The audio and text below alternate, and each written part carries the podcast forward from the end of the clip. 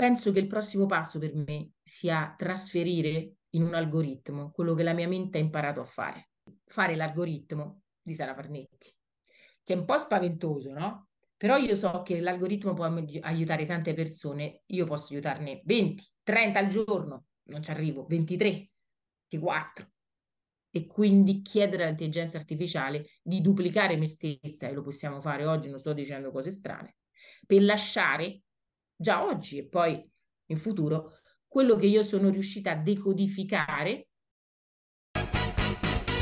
Benvenuti ad Unifans, oggi siamo qui con Sara Farnetti. Ciao Sara, vorrei chiederti subito di farci un'introduzione del tuo lavoro, chi sei e il tuo percorso di formazione per capire un attimo con chi stiamo parlando. Certo, buonasera a tutti. Eh, io sono un internista, quindi sono specialista in medicina interna, eh, quindi sono un medico eh, che poi ha fatto un percorso un pochino più ampio. Eh, mi sono, va bene, laureata in cattolica, poi specializzata in cattolica, ho fatto un dottorato di ricerca in nutrizione e metabolismo.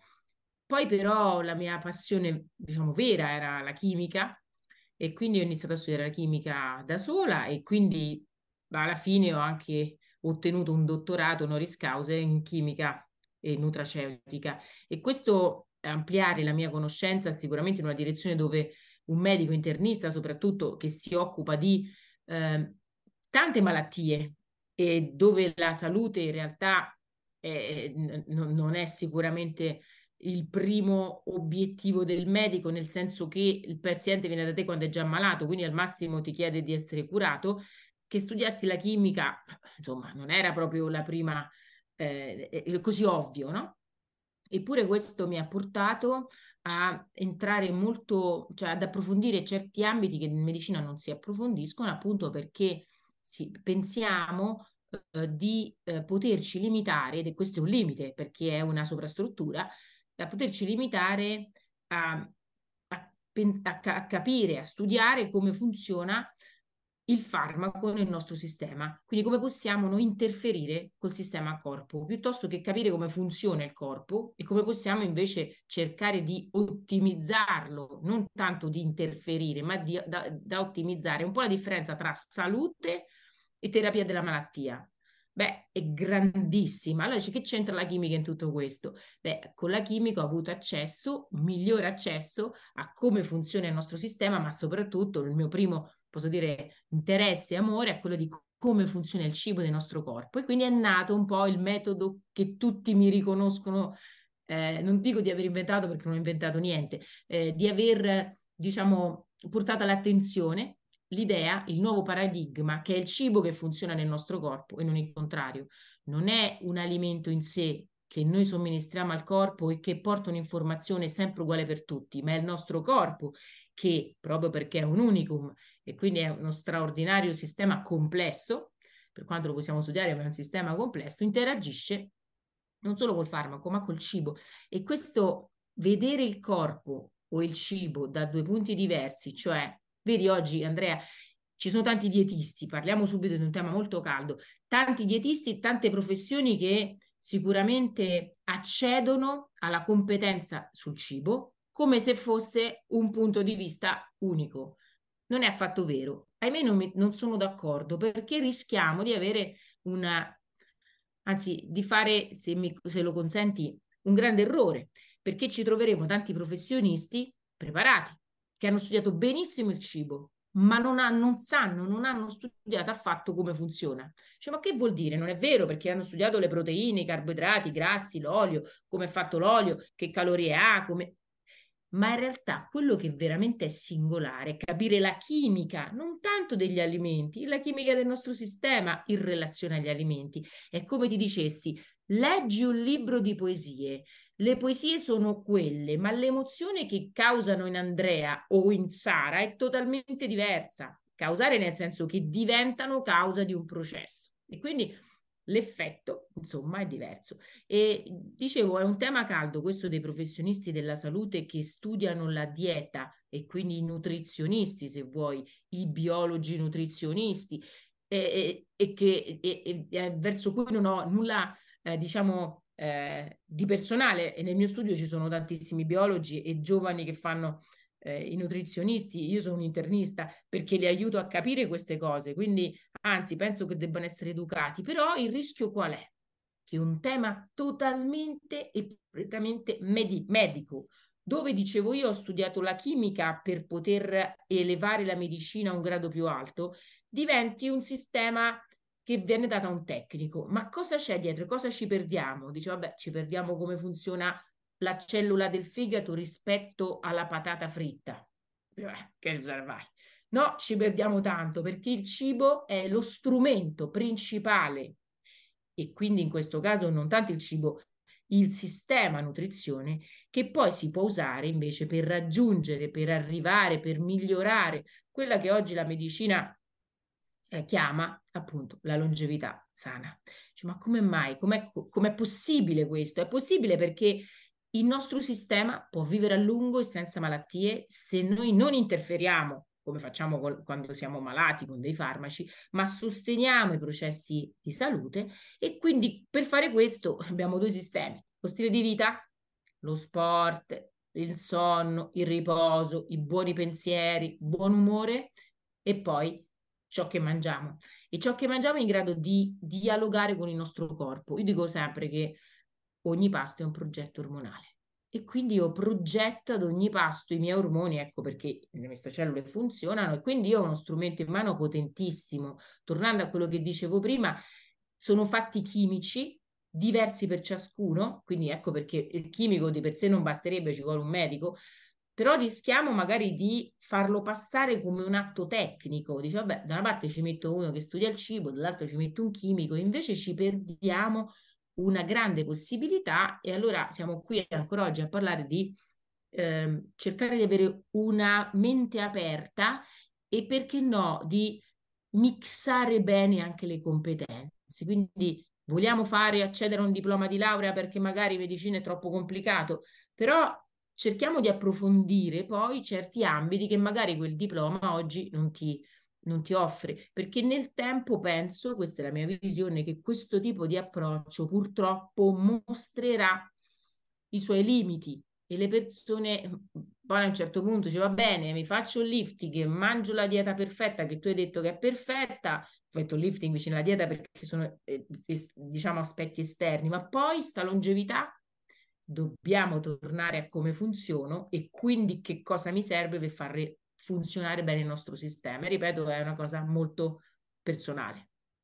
Sara, io sento nelle tue parole una, un'estre- un'estrema professionalità, parli di questo argomento benissimo, ne sai tantissimo, però vorrei capire quando eri adolescente e hai dovuto fare la scelta di, di seguire medicina, cioè quali sono stati i tuoi pensieri per dire ok, io voglio fare medicina? Qual era il, il sogno della Sara di 17-18 anni che decise di, di, entrare a medicina per poi arrivare ad essere questa Sara di oggi? Quello che, che ho realizzato, per quanto lo dico a te, per me è difficile vedere quello che ho realizzato perché non guardo mai molto indietro, ma ho dei progetti futuri e non vedo mai l'obiettivo, lo vedo per un attimo, dopodiché lo frammento in tanti piccoli, piccoli pezzi e ne, ne diciamo, il lavoro a un obiettivo alla volta. Ma questo non è un processo che mi hanno insegnato, l'ho studiato poi perché mi piaceva studiare anche, diciamo, eh, come funzioniamo rispetto, questo faceva parte del mio percorso di crescita personale, perché è importante per relazionarsi con l'uomo in sé, cioè con la persona, vedere come funziona il nostro sistema di fronte alle situazioni. L'ho studiato e mi, re- mi sono resa conto che io l'ho sempre fatto in maniera automatica.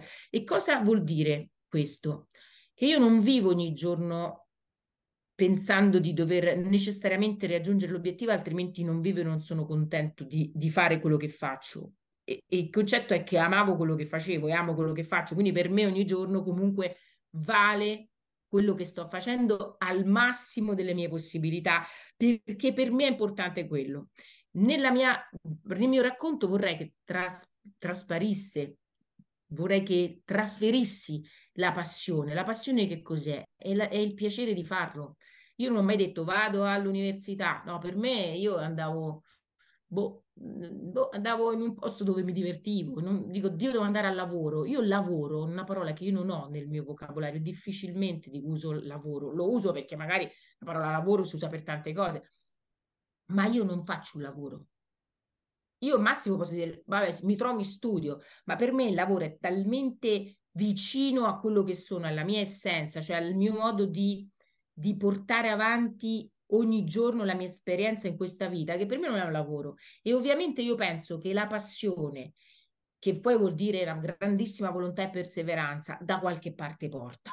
Però devi averlo l'obiettivo, altrimenti, eh, voglio dire, e io devo dire che penso che la mia mente, fin da piccola, eh, ha esercitato una capacità che forse ci sono nata, quella della sintesi, e devo dire che ero molto brava a fare i riassunti, mi piacevano tanto, tanto che mi divertivo a fare quello che oggi faccio a GPT, infatti sorrido, cioè leggevo un testo e cercavo di riassumerlo, poi un, ce lo facevano fare all'elementare, alle medie, non ricordo adesso, elementari credo, e, lo, e cercavo di riassumerlo in, in, nelle parole più, cioè nel numero più breve di parole possibile, è un gioco che facevo, pensa tu. E che cosa, cosa ha significato questo? Che quando ho approcciato lo studio della medicina, per me il tormento, me lo ricordo ancora perché per me era un tormento, mia madre diceva guarda c'è chi ha dipinto la Cappella Sistina, mia madre è una abbastanza letterata, piace la letteratura quindi non c'entra niente anche scientifico, mi diceva vedi il tormento e l'estasi di quel poveretto che si è dipinto la Cappella Sistina sembra il tuo, che ti tormenti a fare? Ma è vero perché io mi ricordo la mia difficoltà anche quando ero piccola, prima ancora di fare medicina, eh, penso al liceo, che cominciava a leggere dei libri che poi erano di interesse, come oggi tu potresti leggere, non so, eh, La dieta zona o piuttosto Sinclair, che è molto più moderno, circa la longevità, o il libro di Camillo Ricordi circa la longevità eh, sempre sana, insomma questi temi che sono un po' caldi no? oggi, cioè, oppure che ne so, le staminali nella eh, ricerca della vita eterna, che ne so, ci stanno tutti questi temi che possono essere di interesse.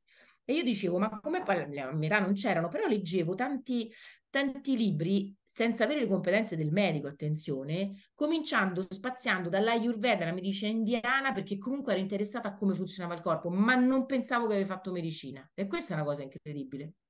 Io pensavo che avevo fatto ingegneria perché mi piaceva la matematica, ero brava, per me ingegneria, poi mi piaceva tanto ingegneria meccanica, avrei fatto ingegneria. Poi andavo bene a scuola, non era un problema, però leggevo tutti questi libri un po' sulla funzione sì, del corpo, perché poi alla fine se ci penso, leggevo di macrobiotica, ehm, leggevo eh, all'epoca, perché c'erano questi temi, la Peter D'Adamo che faceva la dieta dei gruppi sanguigni, quindi qualcosa però mi ha sempre portato a leggere temi, libri in questo caso, quindi occuparmi di temi che riguardassero comunque la salute umana, pur, e veramente questo ne sono certa, non pensando mai, mentre li leggevo, io dico liceo questo, che avrei fatto medicina perché io il quarto anno ho detto farò ingegneria e mia madre diceva vabbè, poi ingegneria. Mio padre tra l'altro di questo ambiente mi diceva vabbè, no, fai ingegneria.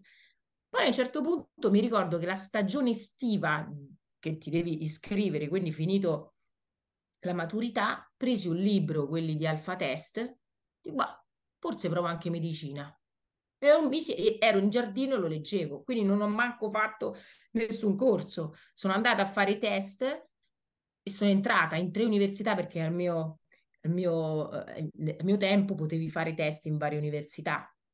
E a quel punto, ingegneria era dopo, beh, dissi, senti, qui è destino. Ho fatto tre test, sono entrata. E quindi scelsi di andare a Gemelli perché era più vicino, per quanto una scuola un po' più costosa, era più vicina dove abitavo io perché io abitavo a Bracciano. Quindi ti dico che però l'interesse, ecco perché noi dobbiamo essere attenti a quello che ci muove la passione perché io leggevo questi libri? Che cosa, qual era il, il concetto, il collegamento con la sintesi? Perché dicevo, ma questi, perché uno dice che vale la dieta dei gruppi sanguigni? Poi c'è quello che fa macrobiotica e dice deve mangiare solo semi, poi invece c'è quello che dice che la salute passa attraverso la medicina indiana che divide vasa, pitta di queste costituzioni e, di, e nella mia incapacità di avere nessuno strumento di decodifica, leggevo e cercavo di mettere insieme. Mi ricordo dei libri sottolineati dicendo: Ma perché dicono cose diverse sulla salute dell'uomo, circa l'uomo? La salute per me era già un concetto sull'uomo, sulla condizione umana. Perché sono così diversi? Dovrebbe essere una legge certa. E mi ricordo queste riflessioni bambine, perché voglio dire bambine, tanto che mi spinsi a fare dei corsi, poi mi ricordo, sai, i corsi che uno fa da ragazzino, c'era un corso vicino casa mia di biotipologia, quindi mi piaceva sempre, la, la scienza umana mi è sempre piaciuta, pur andando ai Gran Premi. Frequentavo i Gran Premi, c'era mia amica, mi portava i Gran Premi, stavo nei paddock di Formula 1 e quindi ho fatto tutti i Gran Premi possibili in Europa. E Giappone, andavo nei paddock, lei lavorava nei, nelle, diciamo, nei team, nel team stava in Ferrari, quindi io entravo, ero ragazzina, stavo sempre nei paddock stavo sempre parlare con i meccanici, ecco perché ho detto, beh, fare ingegneria, mi piace troppo la, il motore, che poi riflettendo, Andrea, vedi, l'affinità tra il motore e l'uomo. È molto semplice, no? Molto semplice, non è così, è immediato, siamo molto diversi, però il motore è come funziona. È un sistema semplice, è un'equazione semplice, se vogliamo portare in matematica, il corpo invece è un sistema di equazioni, nemmeno un'equazione complessa. È un sistema di equazioni perché abbiamo gli organi che lavorano insieme e quindi ogni organo è un'equazione complessa e qui invece è un sistema di equazioni complesse perché li devi mettere insieme. Il motore è molto più semplice, molto più prevedibile perché le variabili le prevedi tutte, nel corpo non proprio. E quindi mi fa sorridere questo percorso dove però non mi sono chiesta tanto. E questo i giovani io glielo vorrei tanto trasferire perché penso che bisogna occuparsi di quello che vogliamo fare, dove vogliamo andare, è vero, e poi sono una che sempre l'ansia, nel senso che c'è un esame, dice ok, devo prendere tutti i libri del, dell'esame. Quanti? Tre ne vogliono? No, compro cinque. Dovevo avere tutto chiaro il programma che devo fare. Sorrido perché dico avrei potuto soffrire meno.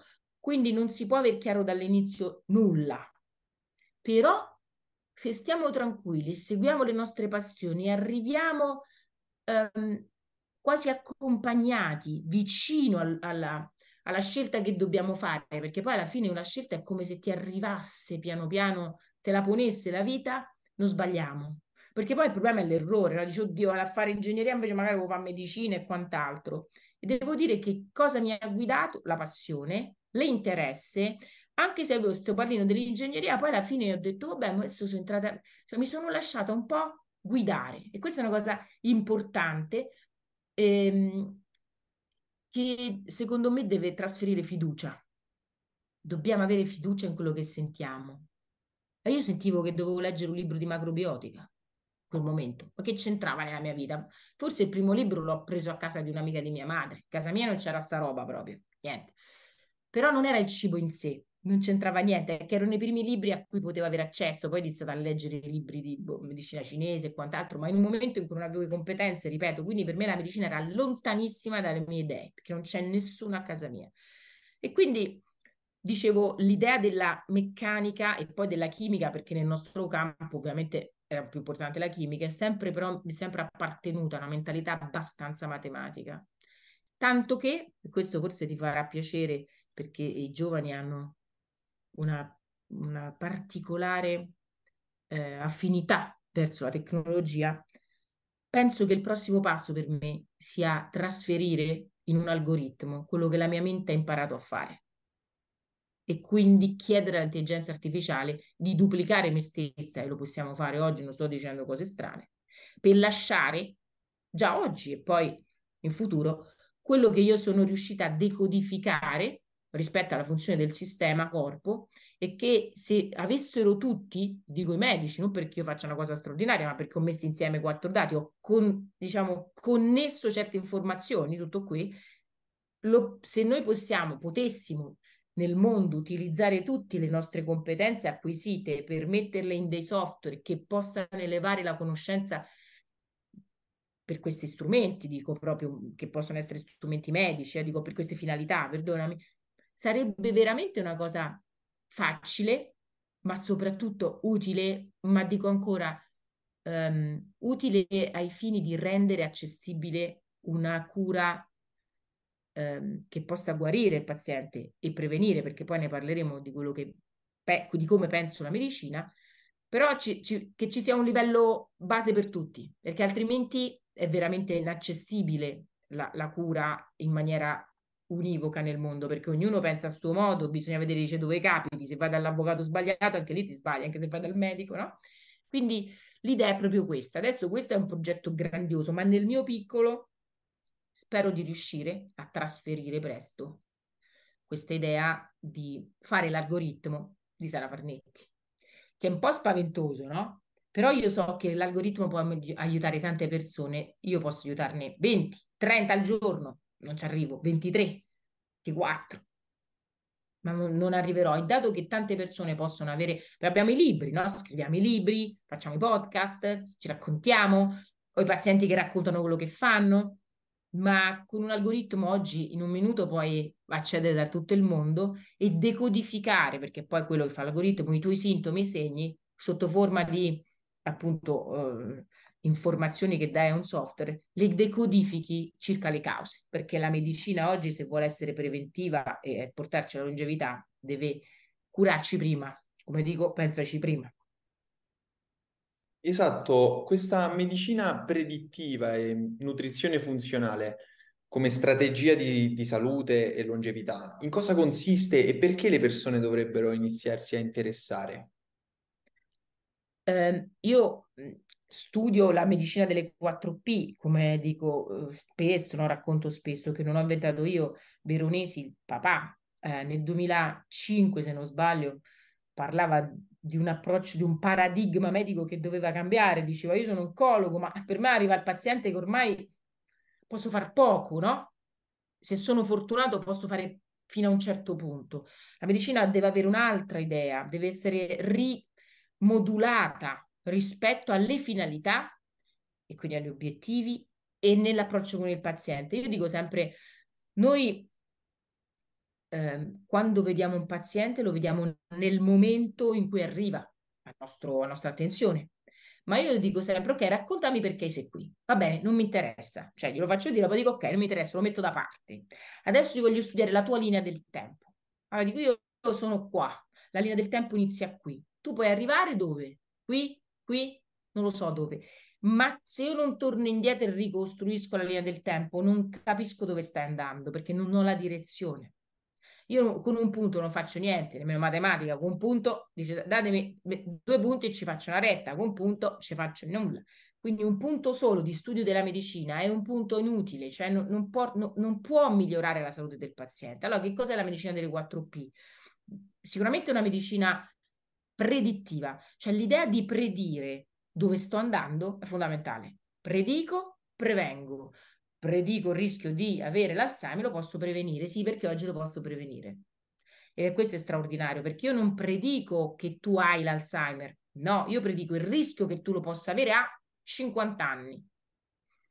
Posso predire il rischio di cancro, il rischio di celiachia, di diabete, il rischio di intolleranza al nichel, il rischio di ehm, depressione, posso predire quello che voglio. E prima lo so, prima mi posso muovere per personalizzare qualsiasi intervento, che sia nutrizionale, ripeto, lifestyle, che siano integratori. E l'idea di saperlo spaventa molti, è una sciocchezza. È come se io dicessi, Andrea, se tu vai a 300 all'ora sull'autostrada con un Ferrari, prima o poi ti schianti. Posso anche dirti che percentuale hai se mi spieghi quale strada stai percorrendo. E tu dici, beh, ovvio, eh, in calcolo Dice, no, però non lo voglio sapere perché mi spavento. No, io invece te lo dico prima, lo predico e ti dico, guarda, se, me, se, se vai a 50, il rischio è, so, 100% meno. 80% meno. Beh, ok, grazie, lo so. Ehm, in medicina è così, vedi, torna alla matematica. La scienza predittiva, fine è una scienza probabilistica, ma i dati che abbiamo e che possiamo noi oggi avere dalla genetica sono dati meravigliosi, stupendi, perché li legge l'intelligenza artificiale. Su tanti dati ci dà un'ottima predittività e allora ci guida anche nei tumori. Quindi nel frattempo che cerchiamo le cure a tutte le malattie, anche se tutte le malattie non saranno mai curate come se non l'avessimo, noi dobbiamo predire e prevenire. Poi quali sono le altre due P? La personalizzazione, quindi è una medicina personalizzata, perché ognuno ha una genetica diversa, un ambiente a cui lo espone è diverso, tu stai qui, l'altro sta a Shanghai. E poi partecipativa, che è la cosa più importante, il paziente viene a chiedere. Cioè, tu arrivi e dici, Sara, ma io vorrei vivere meglio, più a lungo, senza malattie. Mio padre ha avuto l'infarto, mia mamma ha avuto l'endometriosi, mia nonna è morta di tumore al seno. Io So solo questo della mia anamnesi. Per ora mi sembra di stare bene, sono giovane, posso avere un po' di gastrite, sto stimolando il tuo caso clinico di Andrea, ma non è così ovviamente, e ho la cefalea, dormo male la notte, punto. Cioè, che devo fare? È questa la vera medicina. La medicina che prende in carico il paziente, che sta bene, che ragazzo, giovane, 20 anni, 30 anni, 15, dice tu stai bene, io però ti aiuto a capire come funzioni, perché Andrea, tua madre ha fatto le istruzioni quando sei nato, te l'ha dato il libretto? Certo, che no. Eh, no, certo che no. Allora invece tu in questo momento puoi riscrivere le tue istruzioni ed è questo molto, diciamo, ehm, entusiasmante, bello, perché noi possiamo, quello che dicevo all'inizio, fiducia, una parola grandiosa, di una, di una, di una potenza intrinseca grandissima, fiducia che la vita mi mette davanti delle scelte che possono veramente soddisfarmi e quindi fiducia che arriva. Stai tranquillo, tu fai ogni giorno il tuo dovere, arriva. Eh, fiducia che io posso trovare nel mio corpo, dicevo prima, no? Io posso avere fiducia nel mio corpo perché lo conosco. Se non lo conosco, brancolo nel buio. Quanta gente tornando prima ai dietisti dice, ah, sono stato dal dietista, ho seguito la dieta, ho fatto la sport, ho preso tutti i integratori del mondo. Dico, sì, ma dove ti hanno portato? Dici, ma non lo so, sto sempre male, ho sempre reflusso, la cefalea e non dormo la notte. Perché non hanno funzionato? Perché non è personalizzato. E quindi la partecipazione è essenziale perché il paziente deve chiedere al medico, senti, io voglio stare bene, non mi vorrei ammalare senza sapere perché. Mi aiuti a capire come funziono? Torna all'algoritmo. Sai, Andrea, questo modo di pensare alla medicina che mi sembra, almeno dal mio punto di vista, non vorrei essere presuntuosa, meraviglioso per tutti, utile per tutti, che tutti possono apprezzare, ma chi lo fa? La presa in carico vale tanto, ci vuole tanto tempo, devi studiare il paziente, devi essere abituato a farlo. L'internista è abituato a vedere un paziente con la gastrite, lo cura. L'infarto, gli dà il farmaco, lo manda dal cardiologo. Arrivi per la cefalea, gli dà dei farmaci, lo manda dal neurologo. Vede il paziente per quello che ha. Se hai tante patologie, le guarda tutte, ma figurati di dire prediciamo il rischio di. Allora, l'intelligenza artificiale può aprire, eh, dare risposte, quindi aprire, volevo dire, dare la possibilità, scusami, eh, a tante persone di accedere a questo tipo di atteggiamento, perché è un atteggiamento, perché ti aiuta a capire chi sei.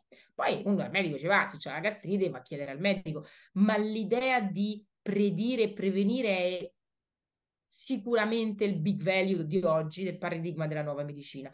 Io nel mio parlo di funzionale perché è quello che ho, se vuoi, mm, inventato, non, lo, non, me lo prendo, però insomma, che ho ideato, perché la, l'idea di, di, un'attenzione alle nostre strategie funzionale non vuol dire niente che più attenti a come funzionano gli organi perché è il modo più veloce per entrare in contatto col sistema. Quindi se uso il cibo deve essere in modo funzionale, uso integratore in modo funzionale, se uso il farmaco in modo funzionale, perché se io non so come reagisce un organo non riesco a gestire. Allora in, questo, in quest'ottica, quando io ho capito cosa devo predire, cosa devo quindi prevenire, e allora io lo personalizzo questo intervento usando ovviamente lì la strategia del medico, no? Usa le strategie che ha. Io il cibo lo so usare in modo funzionale, quindi come funziona il cibo sugli organi.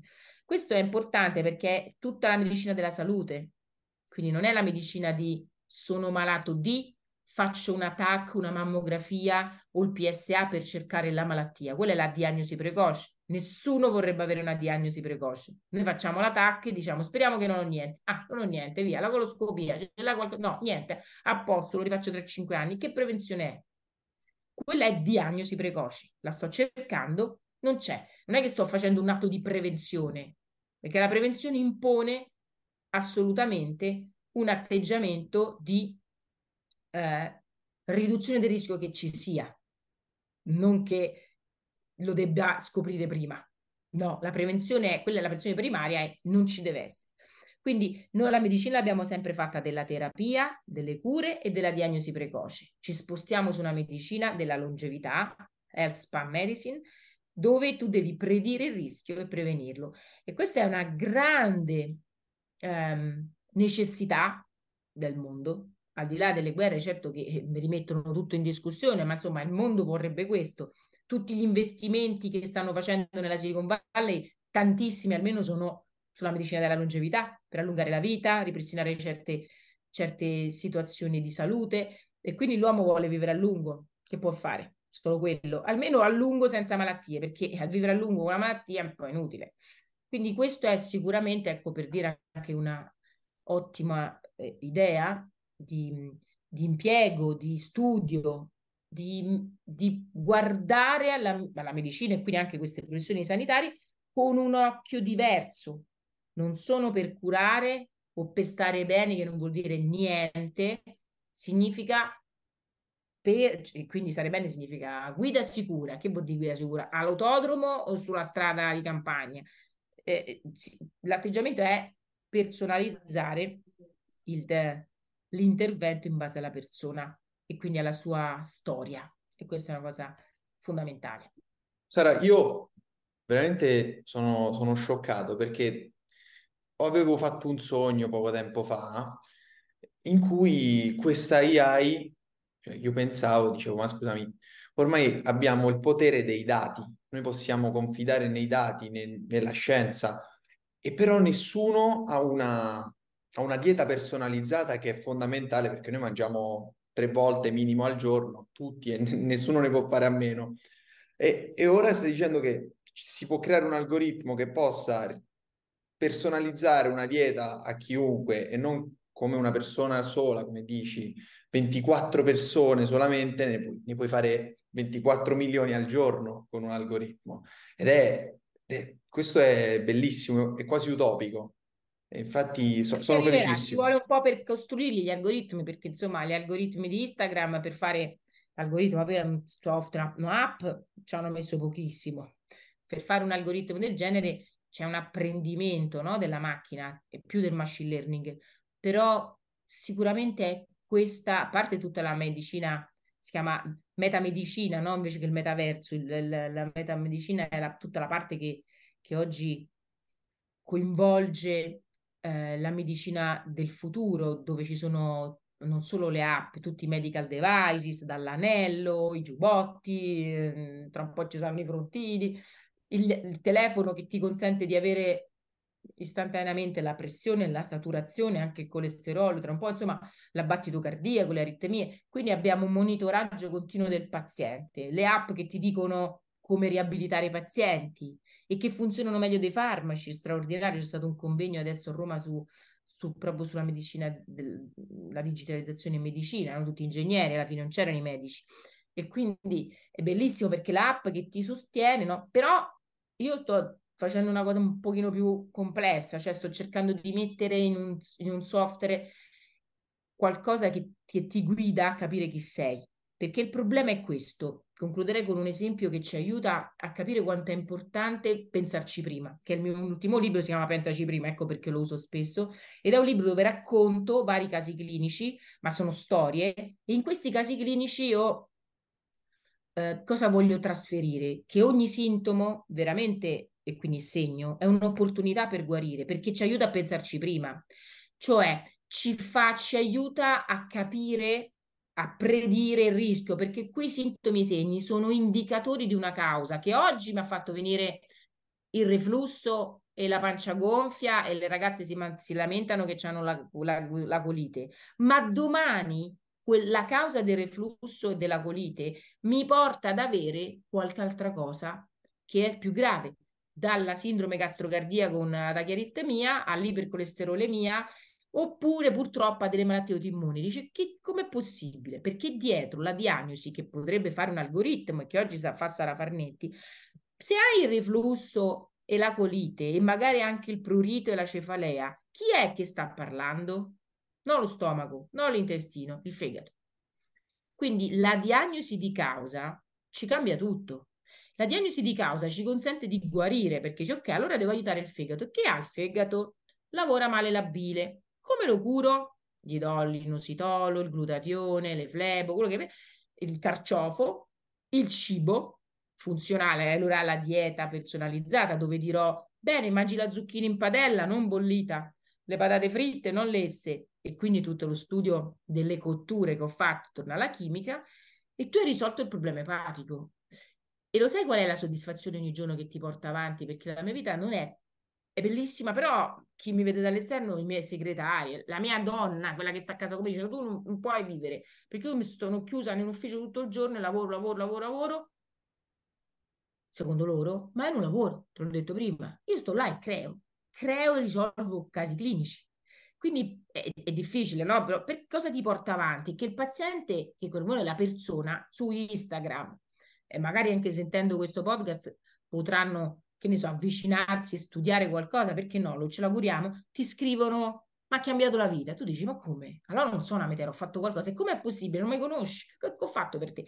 Perché ho letto questa cosa e quindi ho pensato che anch'io potessi avere un disturbo epatico e magari ho cambiato il modo di cucinare e poi ho letto il libro e io già ho risolto il reflusso, che erano tanti anni che non, non riuscivo a curare. Ho fatto un esempio semplice. Perché? Perché nell'asse della vita quel reflusso sta qui. Se io lo prendo di qua, dove è diventato grave intolleranza al niche con tachiaritmia e magari malattia reumatica, è un po' difficile. Allora cos'è che ti porta? Dici, caspita, con poco si può cambiare, ma ritorna la tecnica se tu hai un asse, lo vuoi mettere dritto, basta un piccolo spessore, no? O la bilancia, basta un piccolo peso per equilibrarla. Ed è così il sistema, quando funziona. Non dobbiamo arrivare a rompere il sistema, a fargli perdere l'equilibrio, perché il nostro sistema continuamente cerca l'equilibrio, no? Solo che a volte lo perde perché lo ammaliamo, facciamo, purtroppo lo mettiamo in crisi. Allora non dobbiamo arrivare lì, lo possiamo riequilibrare prima. E quindi dicevo, in questi casi clinici racconto tutte storie che poi riportano i sintomi, dalla gravidanza, la ragazza con la policistosi ovarica, l'acne, la, la colite, la gastrite, quello con le allergie, cioè i sintomi che sono quelli che ti possono aiutare a pensarci prima alla malattia che viene dopo. E è incredibile dire, se io potessi arrivare nel mondo ehm, e a, dare accesso alle persone alla, a questo libretto di istruzioni di se stessi prima che, arriva, che possa arrivare il male vero, perché i sintomi ce l'abbiamo tutti, chi c'ha prurito, chi c'ha la, la gastrite, ha il crampo. Beh, avremo, potremmo fare tanto prima che le persone si ammalino. E è una rivoluzione nell'atto medico perché già si ammalano meno, ti costa meno come spesa sanitaria e guarire questi squilibri non costa niente rispetto esatto. alla malattia. Hai, hai toccato esattamente un punto su cui volevo chiudere un attimo con una filosofia e voglio sapere cosa ne pensavi. Fondamentalmente il nostro sistema sanitario non va molto bene, siamo in collasso, e proprio perché ci sono patologie correlate a stili di vita, a stili alimentari molto molto sbagliati. Io ovviamente non posso dire eh, dai, rendiamo illegale la barretta di cioccolato, però vado al supermercato e vedo che ci sono differenze di prezzo nettissime tra alimenti che fanno malissimo e alimenti che fanno benissimo. Cioè, un avocado mi costa 7 euro al chilo, un chilo di cioccolato mi costa un euro. Un cioccolato di, di bassissima qualità. Certo. Cosa, cosa pensi di, di questo? Come dovrebbero essere tassati i cibi e se sarebbe giusto tassarli? Beh, diciamo che il servizio sanitario col probizionismo non, non, risolve niente. Io rappresento anche un'associazione che si chiama AgroNetwork in questi anni, eh, che è un think tank tra la LUIS, che è un'università, no? Misma che è un, una, un'azienda che fa comunque eh, statistiche, un'altra azienda con agricoltura, ma in realtà non perché sia legata a queste. Mi hanno chiesto di seguire l'agroalimentare, cioè che c'entra con te? Proprio per questo, perché l'agroalimentare è lo strumento, no? È come quando uno collabora con i cuochi come posso fare delle cose con col diretti, quindi che l'alter ego o con l'AIS, insomma non è che io abbia una linea, però collaboro perché penso che come stai dicendo tu Andrea, l'agroalimentare che ci offre il prodotto sia, debba essere accessibile. Infatti sono stati fatti tanti progetti, la Smart City, cioè tu, che, ci, che possano consentire alle persone di avere accesso a cibi salutari a prezzi un pochino più calmierati. Però sul proibizionismo dei cibi non sani non sono proprio d'accordo perché non ha mai funzionato, in quanto, guarda, sono stati fatti dei provvedimenti su, per esempio, le bibite, l'utilizzo dello zucchero, ehm, hanno provato a mettere del, dei claim su certi alimenti, pensa al Nutri-Score, però poi qual è che succede? Che per dare uno score agli alimenti cattivi, a un certo punto si sbaglia perché se lo score lo faccio male, tipo i grassi fanno ma- i cibi grassi fanno male, rischia che poi l'olio extravergine e l'avocado, essendo grassi, non mi entrano in categoria top, anzi mi dico attenzione e li metto uguale alla crema di cioccolato perché è grassa, perché comunque hanno un testo quantitativo di grassi o anzi meno. Quindi gli score di cui si può servire il servizio sanitario o le istituzioni o le organizzazioni in Europa hanno fatto un po' acqua. Quindi eh, siamo, tutte le app dove spari il codice a barre ti aiutano a capire il prodotto, ma se tu sei il nutrizionista non lo capisci come funziona. Perché per me un prodotto che ha una mela, che ha tanti carboidrati, ma ha tante vitamine e tanta acqua, comunque non è un prodotto tutto cursano. Se tu hai un problema di sindrome metabolica con la pancia un po' pronunciata. Per me vale più l'avocado, vale più una nocciola. Quindi è difficile classificare in modo spurio. Tuttavia, io penso che um, si, si possa sicuramente cercare di indirizzare la popolazione intanto ad evitare certe categorie, o meglio, non tanto ad evitarle, a rendersi conto che le consuma. Perché guarda che sembriamo tanto evoluti, in Italia poi siamo tanto evoluti, in America non sono proprio evoluti, ma pure evoluti che siamo in Italia, noi non abbiamo il senso di cosa stiamo combinando. Io ho fatto un cartone che si chiama Food Wizard. Questo cartone è andato in onda su Rai Yo, continua ad andare in onda, ci sarà una seconda serie eh, con Luisa Ranieri e Zingaretti, amici che hanno detto ti aiutiamo a fare questa cosa, ci piace, Cosa possiamo fare per farla? E l'abbiamo fatto, abbiamo portato il RAI e questo cartone racconta come funziona il cibo, perché ho pensato come posso io contribuire a raccontare come funziona in modo semplice, in modo tale che le persone sappiano cosa scegliere, non cosa non devono scegliere e basta.